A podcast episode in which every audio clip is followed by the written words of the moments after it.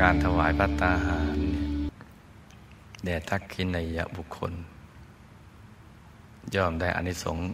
เป็นอสงไขยอัปปมาณังด้วยจิตที่เลื่อมใสในพระผู้มีพระเจ้า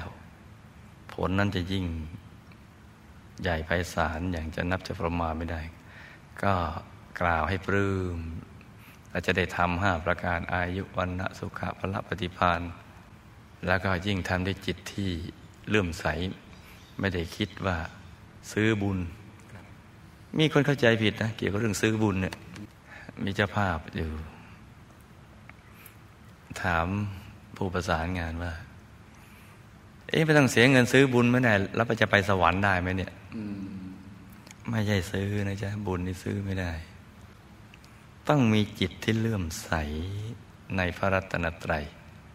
เคารพในทานนั้น จิตบริสุทธิ์นิวรณ์ครอบงำไม่ได้